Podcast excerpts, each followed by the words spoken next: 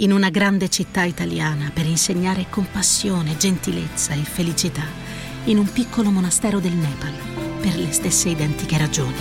L'8 per 1000 all'Unione Buddista Italiana arriva davvero a chi davvero vuoi tu. Benvenuti! Questa è una nuova puntata di Sentiamoci al Top, il podcast dedicato al benessere a cura di Laura ed Enrica. Indossa le tue cuffiette, mettiti comodo e scopri quale sarà il focus di questo episodio. Ciao, sono Enrica. Avrei voluto dirti di essere la renna Rudolf, ma eh, poi Laura mi prende in giro e mi dice che alcune cose non si possono dire all'interno del nostro podcast, per cui cercherò di essere seria. Oggi affronteremo insieme una tematica molto importante, ossia scopriremo tutti i segreti dell'allenamento cardio. Vuoi davvero che ti sveli il modo per mantenere il tuo organismo sano e la tua mente lontana da ansia e da stress? Benissimo, allora mettiti comodo e per i prossimi tre minuti ascolta attentamente quello che ho da dirti.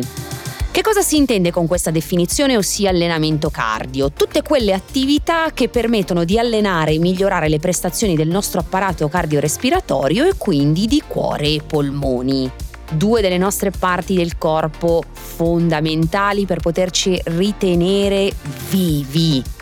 Alcuni esempi di pratiche per produrre energia utilizzando il sistema aerobico e quindi tutte quelle attività eh, che hanno un'intensità medio-bassa e che possono essere protratte a lungo nel tempo. Facciamo degli esempi pratici la camminata veloce, la corsa, la bicicletta, il nuoto, la corda, l'ellittica e lo step. Quindi di tutto e di più, chi più ne ha più ne metta, non avete più scuse, dovete soltanto scegliere. Una delle indicazioni essenziali che ovviamente non soltanto la sottoscritta può darvi, ma che necessita per poter affrontare l'allenamento di qualsiasi genere nel migliore dei modi, è quello di sottoporsi ad un controllo medico prima di iniziare. Una visita cardiologica con annesso elettrocardiogramma intanto per essere sicuri e poi per poter scegliere l'attività tra quelle elencate più affine alle nostre caratteristiche individuali. Proviamo ad andare un pochino avanti, ok? Quindi avendo concettualizzato la tematica, parliamo adesso di cardio fitness perché c'è una differenza.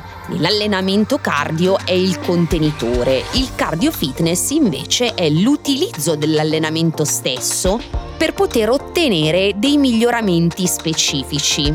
Questo si ottiene attraverso chiaramente delle sedute di allenamento specifico strutturate per andare a modulare due grandi variabili, l'intensità e la durata dello sforzo. Questo ci serve eh, chiaramente per ottenere i massimi benefici fruibili. La sinergia deve essere creata non solo tra intensità e durata dello sforzo, ma anche con l'aiuto di alimentazione ed idratazione, che altrettanto non possono prescindere dall'ottenimento dei vostri risultati.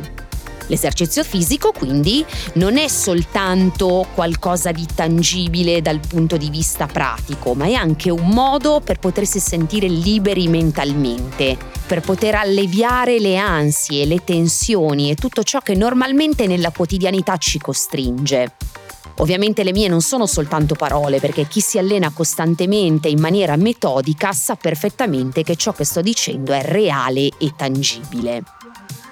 Quali sono oltremodo i vantaggi che questa tipologia di allenamento ci può regalare nel tempo?